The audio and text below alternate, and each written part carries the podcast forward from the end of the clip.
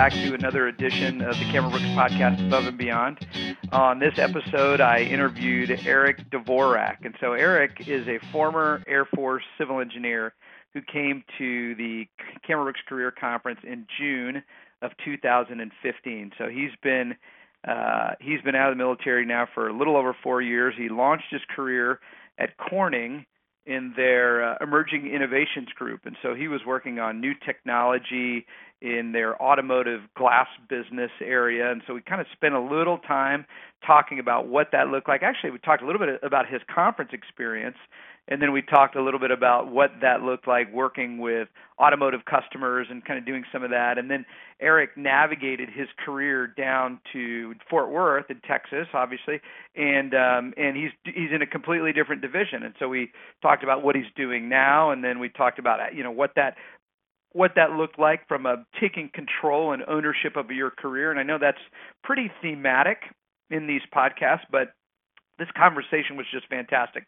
He had some excellent insight, talked about exactly how he did it, and I think that as you're thinking about getting out of the military and you're thinking about uh, ways to navigate and manage your career, he gives some fantastic advice about uh, really doing a good job you're in and building your brand based on your performance, but also spending time um, um, building a network in terms of working with your boss and with other mentors in the organization, communicating desires. And so that's kind of toward the end of the conversation, but we really get into that topic and, and how important it is to do both as you manage your career outside of the military. So he, he it's just a great conversation.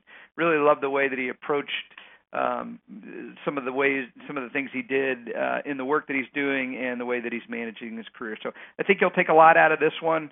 I really hope you do. Um, if you want to know more about us, Cameron Brooks, you can certainly find a lot of information at our website, Cameron-Brooks.com.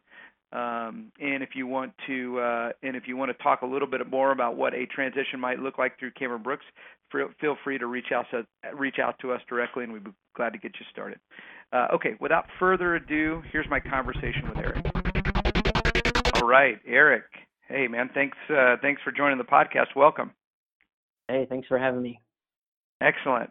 So um, let's start here. You know, I think that a lot of people don't know that there is such a thing as an Air Force civil engineer, and I think Air Force civil engineers obviously do similar work to, you know, just let's say civilian civil engineers. But can you tell us a little bit about what you did in the Air Force? Because you you did a lot, and so what are some of the things you you did before you got out of the military?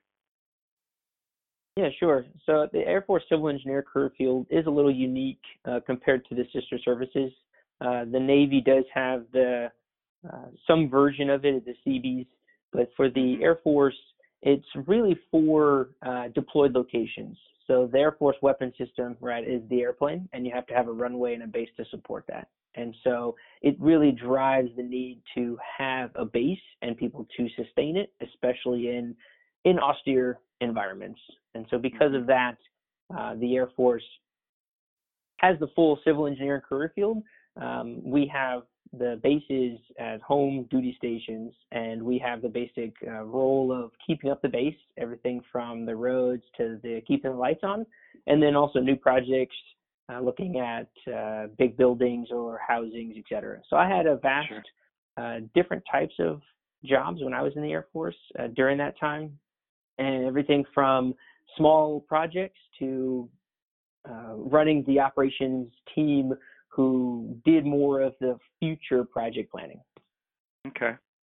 And you also did, I'm just looking at your resume from the conference, and just for everyone listening, um, Eric came to the conference back in June of 2015, so now over four years working at Corning. Um, but looking at your resume from the conference, you also did like emergency management and facilities, if I'm if I'm reading that right. Is that true?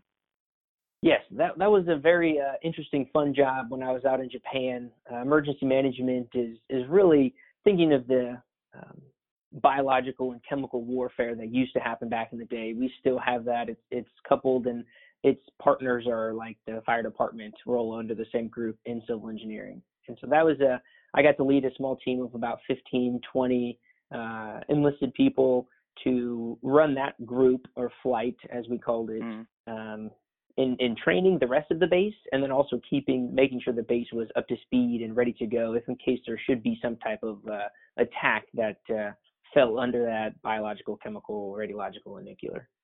Yeah, gotcha.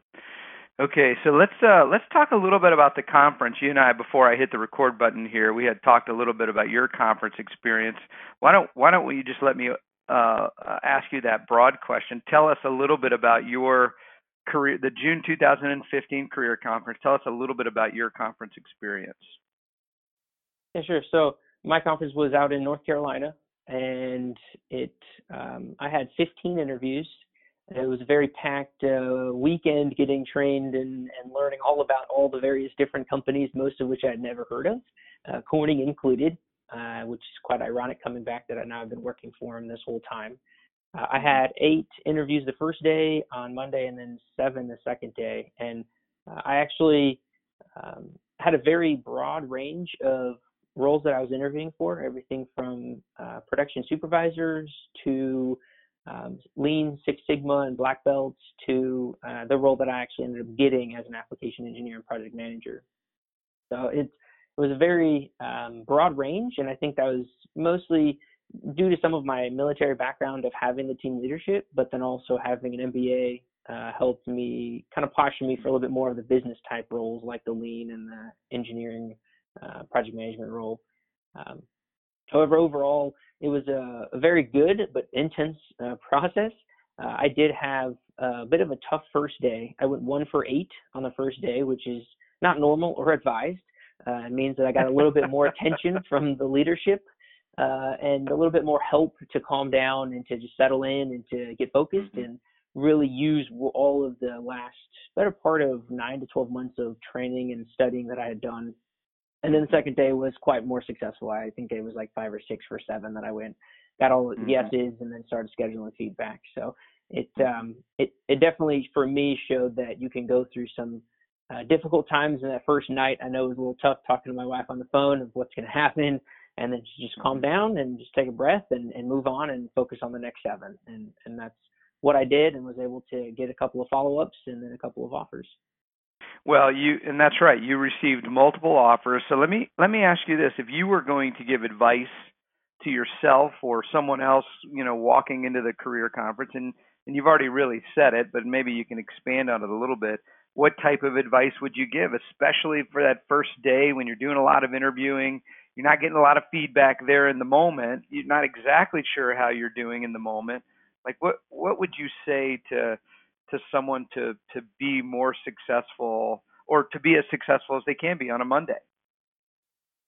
Yeah, the, the Monday's the tough one because you have no idea. In that first interview, you think it goes well, and then you think you're rocking it and knocking it out of the park, and then you do get the feedback at the end of the day of what what what went well and what did not go so well. Um, so for me, I, I would tell myself like think of each one individually and that what you mm-hmm. just did in the last interview does not mean and does not dictate what the next one is because the role might be different, the people might be different, and the company is definitely going to be very different. And so I was mm-hmm. trying to assimilate some of the types of roles and have that same, but look at each one individually. And that was kind of what helped me on the second day of uh, fortunately the second day had some very different roles and so i was able to put myself in those very different roles versus the first day had some pretty similar roles and so I kind of lump those all together and um, mm-hmm. um, to take one at a time and and dust it off if something doesn't go as planned and just shake it off and move on and look at the next one and see how you can make yourself fit into that role in that company.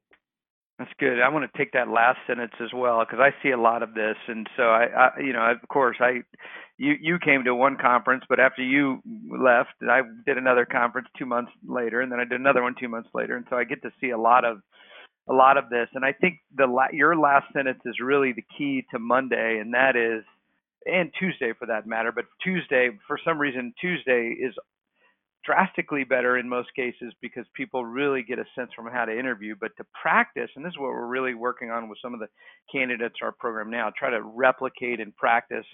Um, bef- you know, so they don't have to do a lot of figuring out on Monday. But the idea is like truly understand what you'd be doing in a specific job and then being extremely overt about your accomplishments and experiences uh, in the military relative to that one specific, great advice there, that one specific in the moment position, uh, as opposed to kind of lumping everything together. So, very, very good advice. Thank you for letting me walk down that road.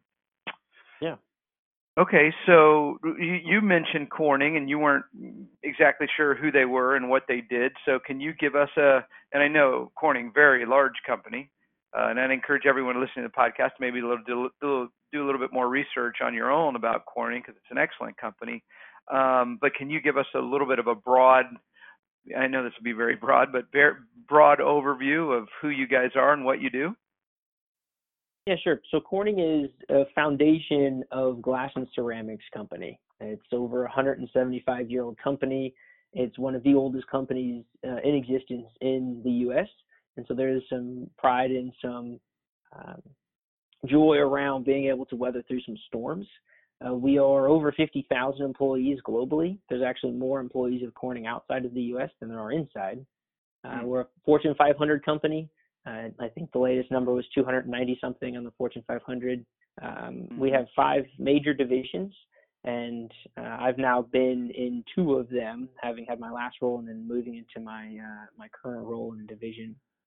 And everything from fiber optic to glass um, to gas particulate filters for automotive. So there's a very wide range, but it's on the, the base foundation of glass and ceramic science and then using those uh, technologies to make products for the everyday consumer, everything to um, glass for the wearables and on cell phones and tablets to big screen TVs, and then uh, obviously uh, optic fiber. Gotcha. So when you when you started, you accepted a position at the Corning Emerging Innovations Group. I think I'm saying that right. Is it Emerging Innovations Group? Yes. Yep. Yep. Okay, and so and you started out. Uh, I think you started out as an applications engineer. Yes. So the actual job title uh, at the career conference was application engineer, and then when I actually got to upstate New York, uh, they threw on the title project manager in addition to it because the uh, we'll probably get to it in a minute, but what the group was, it's new business development, and so it's a very small group of people within EIG or Emerging Innovations Group. Um, and so we're trying to figure out what to do and how to take the product we have and go to market essentially. And so some project management work was needed, and there's some gaps there that um, they added to my role in addition to the AE role. So what did you do? Okay, I got you. So what did you do? And I'm I'm sure you know you're not going to tell us all the whiz bang stuff you were working on because it was you know, uh, you know, it's probably proprietary. May, maybe, maybe you can give us an old example of a product that came to market. But uh, what did you specifically do as an application engineer and project manager? What did that first maybe year look like for you? Yeah, so as, as I noted, um, the group that I was in was in the automotive glass Solutions or AGS, which is a the glass group and for automotive that is one of the projects in EIG. So EIG is the overarching division, and there's a bunch uh-huh. of different small groups that fall into EIG. So the one that I was in was in AGS, and what we did was at a very high level, essentially take the glass that Corning was already making for TVs, and we try to put it into cars um, both on the outside, so windshields and roofs and side windows, and on the inside, so your infotainment systems, your dash, etc. So my gotcha. role in that as an AE was to support the commercial team, the sales guys, from a technical point of view. So I would talk to technology, and I would learn just enough to be smart enough, and then go talk uh-huh. to customers and have that customer facing. We talk to uh, a range of customers from Porsche to GM to um, most of your major auto manufacturers really sure. around the world. And sure. we'd go talk to procurement, to technology. We'd show them what our product was. We'd show them the innovation and uh, really just try to sell them on what it was and get them to convert from their current solution, um, which is their current windshield that hasn't been changed in the last 50, 60 years, uh, right. and get them to use ours and yours was doing cool things and i'm sure that's as far as you'll want to take that but yours was doing much cooler things than like the old school windshield right it, the big big piece is that it was lighter and tougher and so it's uh, it's okay. uh, a quarter of the thickness and it uh, is much stronger uh, with the stack Yeah. up and the recommendations that we had. So everyday things from rock chips to breaks to everything we, uh, we thought it was much better. Yeah, sure, sure. So you, but but the way you describe, there's two things I want to tease out here. One, when you say customers, and I think this is an important point for folks listening to this who aren't currently in business. So if you're in the military listening, like notice Eric said his customers were just other businesses. And I think that's why he made a comment earlier in the in the in the podcast where he's like, I didn't really even know who Corning was. And if if you know we go down and look, I'm looking at your interview schedule from June of 2015, and my guess is you probably, with the exception of the wine company you interviewed with, probably hadn't heard of any company on the list. Oh, Invista. I think you had heard of Invista before. Um, so two of the 15, and the reason is because almost every no, besides the wine company, every company on your list had a customer that was not a consumer like you or me at the grocery store, right? Yes.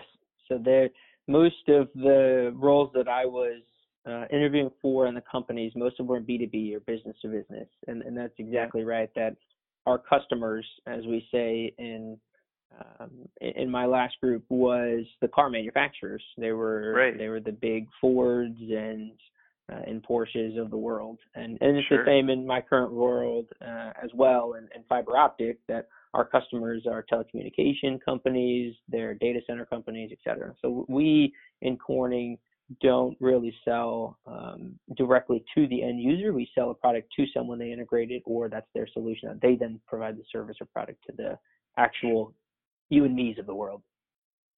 And and that wasn't always true and for those you know who you know are a little long in the tooth like myself i mean corning used to have a consumer division called corningware right Yes, Corningware is uh, when I say I work for Corning to friends and family, like, oh yeah, Corningware.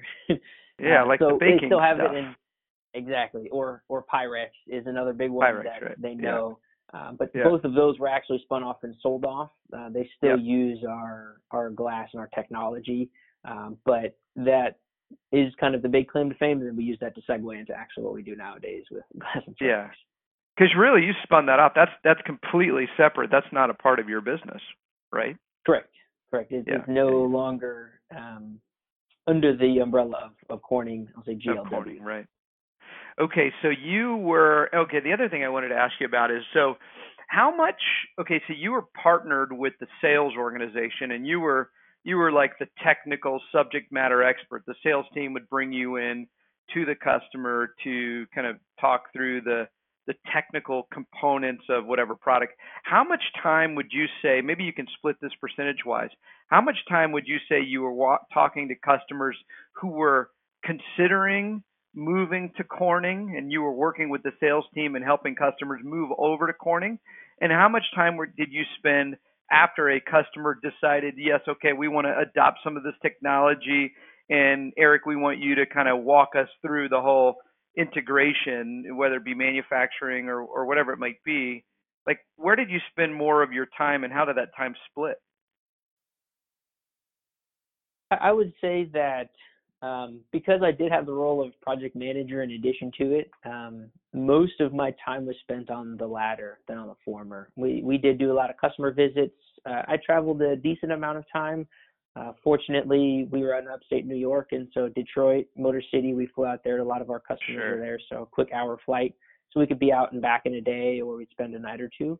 Um, but I would say anywhere from about a half a dozen to a dozen trips a year uh, globally. I did have a couple global accounts where um, in, in Europe and then some of my counterparts were going out to Asia.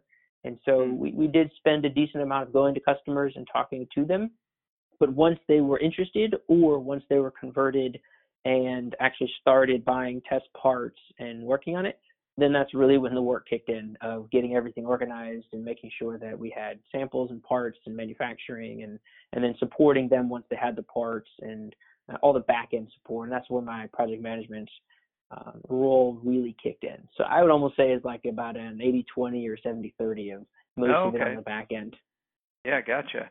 So when you say that, you know, that's when things got busy and kicked in, you were, I mean, were you you were talking to the manufacturing group, making sure they had enough product, and the distribution team to make sure that it was getting to the right place at the right time? I mean, was that a lot of the project work that you were doing, a lot of the coordination in that way?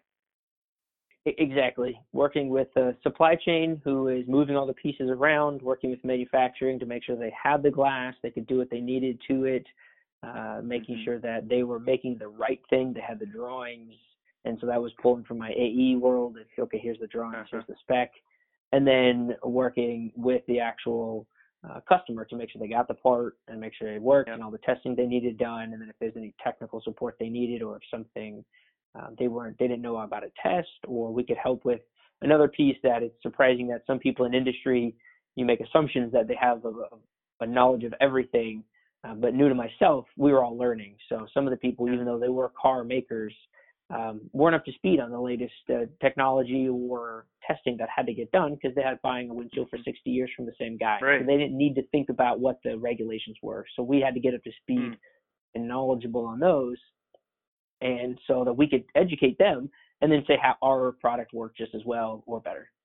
Yeah. I want to I want to a little bit of a side, and this is not about me, obviously, but just for a little bit maybe for the edification of those listening. You know, I I started my career in sales in a medical device um, sales role, and so my job was to basically sell products to and consult with surgeons as they were operating on patients.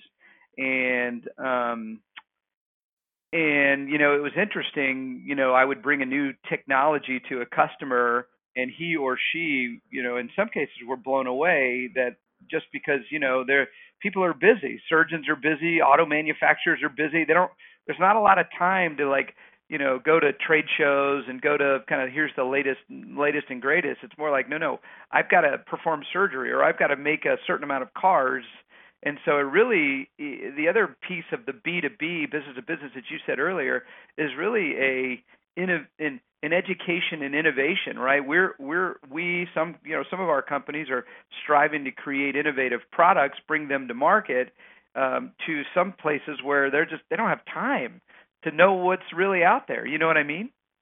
Oh, hands down. And trade shows and getting smart and talking to different boards who are setting regulations and learning. And we have a group within Corning who specializes in that of uh, different avenues and, and uh, groups that do research, and so we can tap into some of them. But also for us, just learning and just googling different uh, regulations for cars, and and now for optic fiber of what is the new industry standards and regulations that are keeping us, and then how do we comply with those, and or how do we beat the competition or the incumbent? Mm-hmm.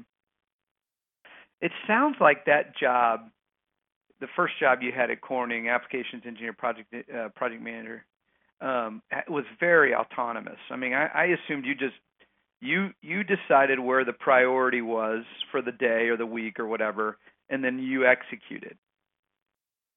Yes, it was it was very autonomous, which was both um, awesome, and I really appreciated and enjoyed that as my previous role. Obviously, in the military, you have a little bit more oversight and uh, yep what what the government wants and essentially what your unit needs and what you're doing. Yeah. Um, in this role, it was varied, but then the bad side was that I had no idea what I was doing. So I had to ask a lot of questions, had to talk to okay. a lot of people. Uh, my supervisor was actually in Germany, and then I had a dotted hmm. line supervisor who was in our building that I could go and reach out to. Um, but I always had a supervisor who was not in my location, and actually still true to this day.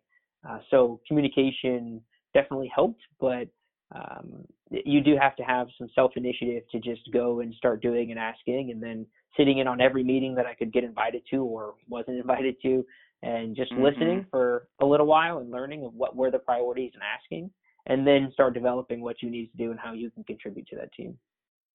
Um, hang on. Um, I wanted to take a note there. I, uh, man, this is such an excellent point.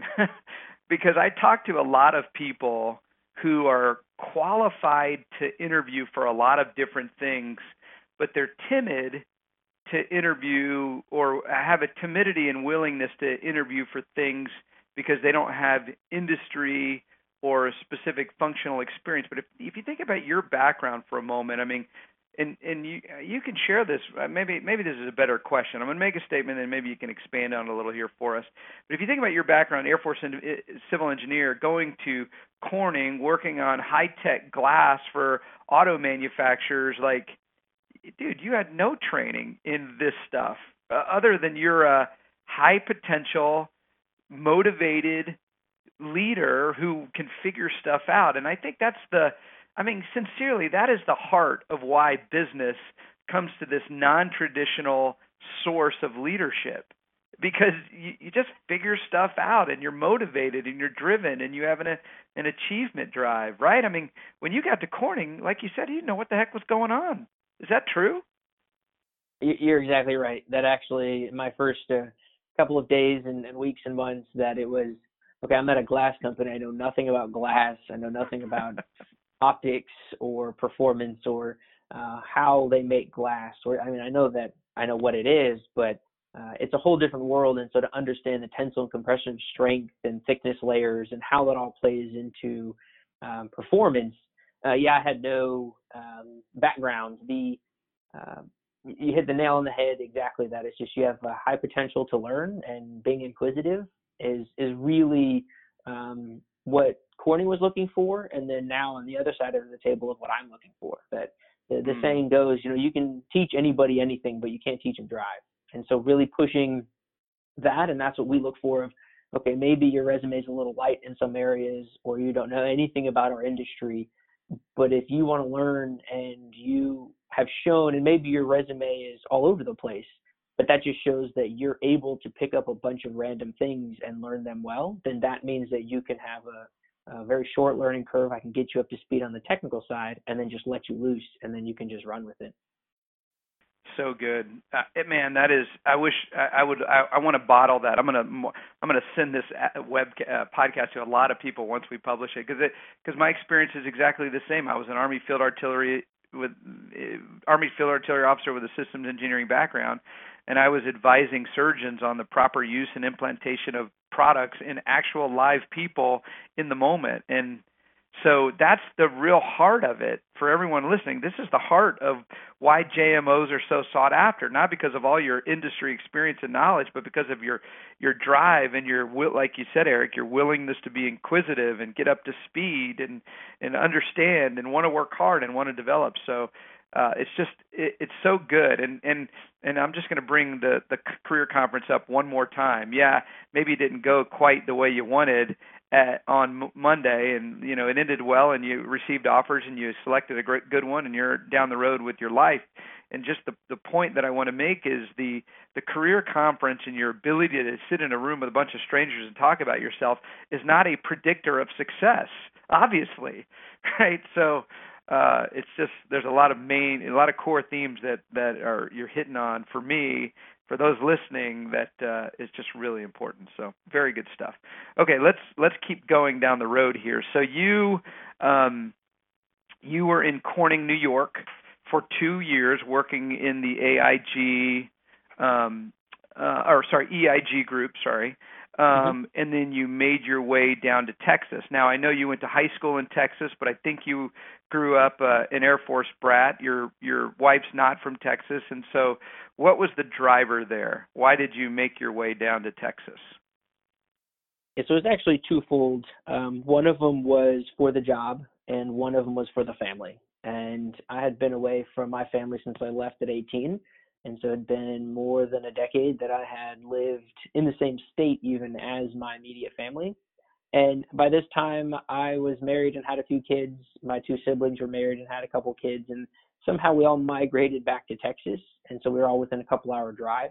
And so having that kind of pull and that yearning for all the grandkids to be together, um, and, and personally, it was really something that I had been thinking about and wanting. Obviously, the life of a military person, you don't have that choice. And so at this time, I had the choice, and for the job, my role was changing a little bit. Um, our group was focusing a little bit more on the interior side, so I got very project management heavy and working a lot more with the manufacturing and the supply chain side. Um, and, so I'd kind of come away a little bit from the AE side of what really brought me to that group. Uh, and so I started talking with my supervisor and a couple other mentors that I had um, in our division and outside our division of seeing kind of what my boss did. Is he was actually in product line management for our group, and uh, I had been doing some work for him, and I was interested in it. And so after a couple conversations, that I decided that that was the role that I wanted to go because our group was growing. So there wasn't uh, a lot of mobility within our group. It was you stay where you're at until we make this thing successful, or you know if you if you want to change roles, then you you have to kind of find somewhere else because they're only adding people and not moving people around at that time. And so I said, okay, well, I like product line management, so I'm going to explore that option. And they were all very supportive of it and uh, helped me look into the different roles and the different uh, groups. And actually, the division I'm in now is the one that my supervisor and um, and mentor came from. So they spoke very highly of it. And then the role was opening in either North Carolina or in Texas at uh, the plant that I'm in now. And so I chose the Texas location because of the family. So. And there's so much to unpack here. Ah, so good. Let's start with the job, and then I want to talk uh, talk about the the ability to navigate. Um, first, so you mentioned you're in a plant. So what what's your you well, and, and and you've even been promoted since you've been down there. What when you came down, you were a senior product line specialist. What does that mean? What did you do? Yeah, so we in Corning we have um, product line management. It's also known as product management or product um, managers, and essentially we are the group that owns the the four Ps. And we'll get into that if anybody's in business or MBA, or you can Google it. Uh, we, are kind of the, the, if you will, the CEO of the whole group, and so we push down all uh, decision making to the lowest level. And so our product line management group, we own it and we work with other groups, manufacturing, supply chain, engineering, and technology. And so my role as a product line specialist was to really dive in and understand the very ironic technical, but also specifics of our product versus my boss, who is the actual manager. She owned the whole P&L and managed and crossed uh, with other product line managers to make sure we were supplying the right products to them and then also talking with the customers. So I was I was a little more technical, um, focused on uh, I, would say tactical focused uh, versus she was more strategic focused. So I did that role for about a year and a half, and then a couple moves and changes, and a couple people got promoted to include my boss, and so then I ended up getting promoted and and took over that role. is now I'm the the manager of having the full P&L responsibility for our product line. Got it. So I sorry, we're gonna have to go back for a moment. I don't I didn't fully catch that. So when you as a senior product line manager or a senior product line specialist, not the manager, like what what was your day to day? Like what were you ultimately responsible to do? I didn't quite understand that. Yeah, so day to day it's it's um very tactical day to day objectives. And so I was thinking very uh, I'll say short term in regards to okay, we have certain promotions that we're running, or we have to look at pricing. Okay, well, let's look at this one customer and let's dig into some numbers for the pricing. How are we going to adjust the pricing? Do we give a rebate? Do we increase pricing? How does that look for that mm-hmm. customer or a certain market segment? And then for our products, let's look at our portfolio. Okay, we have a couple products here. Let's look at tail management, some older products. What do we need to do with those? And really dive into those products and, and what that means. And then also on the, the operations and manufacturing side, I was the one who's picking up the phone call, uh, answering to some customers, but then going back and talking to our plants. Hey, where is this order? What is going on? Why is it late? What happened? Or, hey, can we pull this in? They have this request. So I was very tactical, day to day focused uh, for our product line. Um, our product mm-hmm. line, there was only my boss and myself. On some other product lines where there's more product specialists, maybe they'll take one segment. They'll take just a, um, a, a specific product and really own and run that one, or they'll take a specific market segment and own and run gotcha. that one. So we're very. So when you said plan, I think that threw me because what you what you're saying to me sounds pretty office based, right? You're you've got a computer and a desk basically. You're not chained to it, but you go there. Is that right?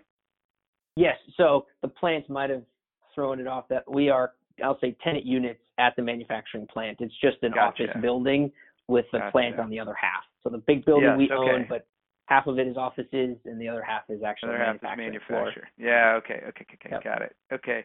So yeah, you're doing, and, and the way it sounds to me is is more of a I don't know, man. I guess I would call it a little bit of a tactical marketing job, not a brand oriented marketing job, but but that's what I think that's how I would define that if I was thinking in bigger terms. Am I on base?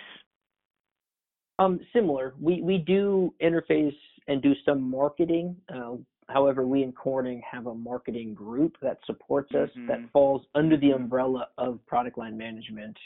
Um, and, yeah. and in a traditional way, if you go to business school or just Google product line management that it, or product management, you do own the marketing yep. piece. But we yep. peel off marketing and pricing and a couple others. They have their own groups that fall under the product gotcha. line management group. So our big big okay. boss owns all of those pieces, but in our actual PLM or product line management roles, um, we just work with them and don't really focus, but we do support. And then ultimately, it's up to us. We direct them of what marketing gotcha. we need or what pricing we need, and they support gotcha. us. And so now, I mean, now that you're fully describing that as a product line manager, that sounds like a big promotion. The role you're in now that you took over as your as your boss moved, I mean, that sounds like you've got a it sounds like you manage a lot with a big number and a P&L and a specific product line. Yes, I, I went from a individual contributor, just myself, supporting my boss, and then working with across, I'll say across the table from our different functions.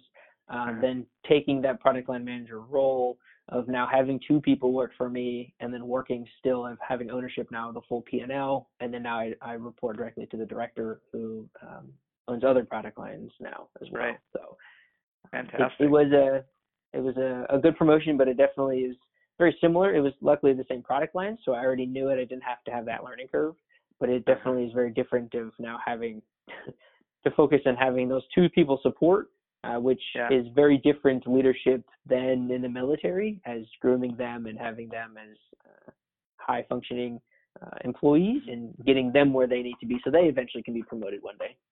Mm Mhm. Yeah, that's great. So, um so let's talk now let's talk about the move to Texas, like the actual instead of the job, more of the family piece. And so my my logical question, my where my head is like why didn't you just you know, forget Cameron Brooks and go find a job in in Texas? Initially, you know what I mean? Like long before you came to the conference, why didn't you just look for a job in Texas? Uh, That's a great question, and I would say it has two. It's twofold. Um, on on one hand, it was because I don't think I was ready to move back to Texas. I had to weather one more winter in the north to realize that I wanted to be in the south. Having to spent two years in Wyoming and then two years in New Right. York, uh, I was I was ready. Uh, Yeah, and then on the other right. hand, I I really used uh, Cameron Brooks and leveraged the the expertise as as I was coming out of the military. I didn't know what I wanted, and so I, I kind of thought maybe someday I'd go back to Texas, and most of my family had slowly uh, migrated back.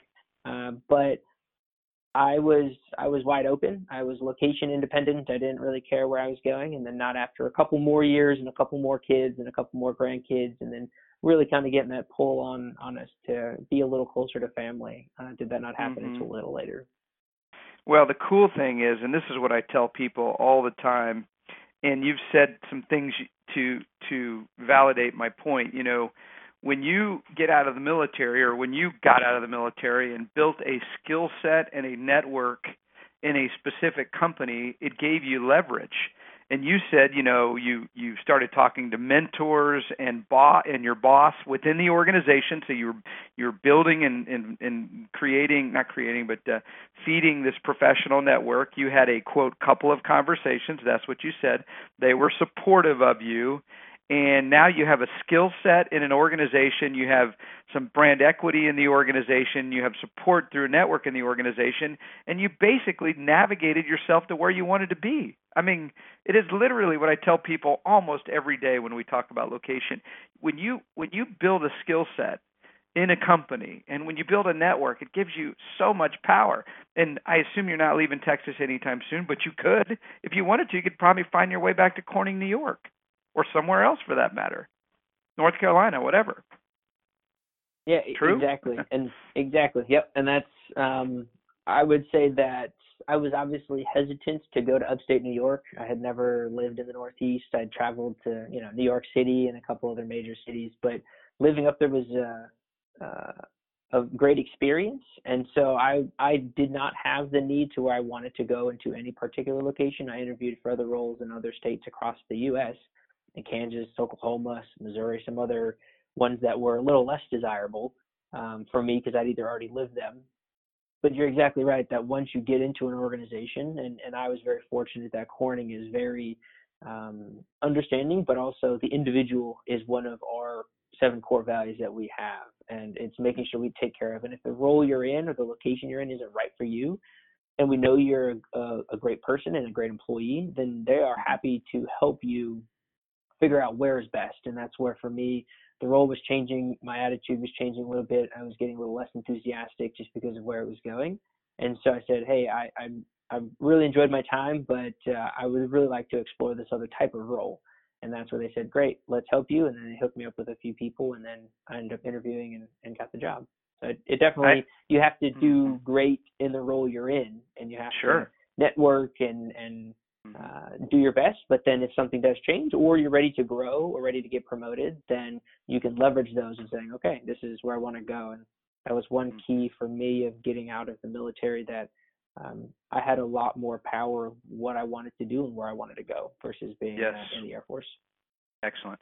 Okay, we're uh, we're running long, and I'm gonna I'm gonna let you go. But before we do, um, talk. I want to hear if if you can share with us some advice that you've received, maybe some of the best advice you've received lately that you think might be pertinent to um, to those listening?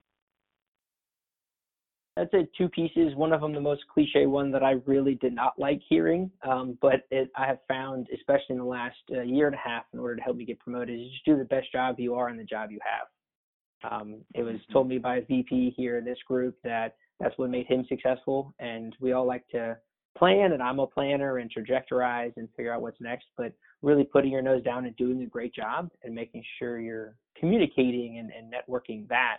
Um, but that definitely has helped to me and kind of recalibrate. Uh, and then the other one is is I think it's been mentioned on a few other of the podcasts, and, and we've talked about it here of networking and communicating yes. what your desires are and making sure that you not only know people, but you're talking about what you want to do and, and leaving it open. And maybe you do know, maybe you don't know, but just asking what they've done and what have their careers been, what have they enjoyed, what have, what would they do over, what would they not do, mm-hmm. and then taking all of that to help figure out what you want to do. Because again, coming from the military into the the corporate or private sector, it's very different. So I had no idea, so I just had to ask. Well, there's two points I want to make. The first thing is these two pieces of advice are on their face a little bit contradictory. You know, it's like do the best job you have in the job or do the best job you can in the job that you're in right put your head down chop wood you know build a build a name for yourself in the work that you're doing but also network and communicate desires for the future and so there's a there's a nice little balancing act there and a quick story i remember i had I took a promotion and moved to San Antonio from from Dallas when I was pretty early in my career and I was meeting my boss boss on it happened to be on a golf course because he liked to play golf I like to play golf. So we're on the golf course and I remember being on the green toward the toward the back, toward the end of the round and and I had talked about you know getting promoted or what's next or you know my my desires and intention to move along and he's like well slow down there cowboy you know kind of thing and so and and I wasn't saying I wanted to get promoted tomorrow. I was wanted to do a great job in the work that I was in, and I was in my hometown, so I wasn't planning on doing anything tomorrow but you know just wanted to start having conversation with him about you know things that I could do to move myself in the right direction and and so I feel like your advice is so good. I end up ta- I frankly talk a lot about both of those points, but I think that there's also a little you know there's a little bit of a balancing act in those things. Yeah, exactly. You have to. I think you have to do both. Um, but you definitely have to balance. You can't only be talking mm. about what's next and not actually doing yeah. your job you're doing. But yeah. I, I've seen and and the fear is that if you're only doing your job and no one knows what you're doing, then yes. you get forgotten about. And if, if yes. people aren't seeing you, then they don't know who you are, and then there's uh, very little potential, or it's very difficult to then say, okay, I'm ready to get promoted. When people are say, who who is this guy? Who are you? So you have to yeah, yeah. do both, but it definitely That's is a right. balance. You can't uh, push one or the other too far. Well, that's really it. I mean, think about the Air Force, the Army, the military in general. I mean, I, th- this may sound a little a little um, negative, but promotions in the military are like a conveyor belt. You do your you do a good job, you spend enough time in a certain role, and you're going to get promoted regardless of people know your name or not. As a matter of fact, nobody knows your name except for the bosses you're working for, and they don't have a lot of they don't have a whole lot to do with your promotion unless you're just doing a horrible job. Your branch manager or your detailer or whoever has, and so it's just so different, and and it's a skill that's really not talked about or taught a lot. Um, and that's why I've seen the same thing, Eric. I've seen people getting to a role, you know, kick butt for a year or two and like, okay, I'm ready to get promoted, but they haven't done the other side of that coin in terms of of developing a network and communicating desires and, and learning about what else you could do. Because here's the one more thing, one more point I want to make is is at AI or at EIG, I mean, you you left that group. You know, it's you were no you were nowhere near on a conveyor belt. You went off and did you're in a whole different group and i think that's the, the coolest thing about it is there is no conveyor belt. You it's like a choose your own adventure book. You decide where you're going to take your career based on the two things where, that you said. Do a good job in the job you're in and network and communicate desires. It's it's just a different it's a different beast. Yep exactly. And, and and that networking that actually a couple of the people who were my mentors back there one advice i would say keep in contact i send them an email every couple of months just to let Absolutely. them know what i'm doing so they still know what i'm doing so i still keep in contact and then also that they knew a lot of the now senior directors and vps that i'm working with and so it's uh, similar to the military in your career field it's very big world and very big ocean mm-hmm. but a lot of people know a lot of other people and they're very mm-hmm. closely knit and so they talk so if you're communicating with your peers and uh, leaders, they're talking across the board to other leaders and other groups, and they're asking, "Hey, what what do you know of this guy?" And then if mm-hmm. they say, mm-hmm. "Yeah, I've been working with him for years, and he's a great guy," or if they say, "I don't know who that mm-hmm. well, I, I your story. You, that is so good. Yeah, sorry, I, I think I cut you off. Go ahead. I just say that just it's it's making sure, like you said, you write your story, and it truly yeah, is a choose it. your own adventure, and which way you want to go. You can influence it. If you like what you're doing, you can stick around and keep doing it and keep chugging along and and that's great. And Corning definitely has people that do that. Or if you want to get promoted or move divisions or move locations, that uh, it's keeping those two things in mind. Yeah, we have covered so much ground, but this has been an, just an excellent conversation. We have we have hit on some major points that I know that I spend a lot of my days trying to teach and educate and share my experiences and with military officers who are trying to make you know hard decisions. Get out of the military. Don't get out of the military. What should i do? And so uh, it's just been a fantastic conversation with lots of great points lots of lots of things that i think people can use and, and contemplate and, and, and move forward with. So eric my man thank you very much for the longer conversation but uh, one that was very valuable Yep. No, thanks, Pete. Uh, appreciate the time and uh, good luck to everybody and have a great day.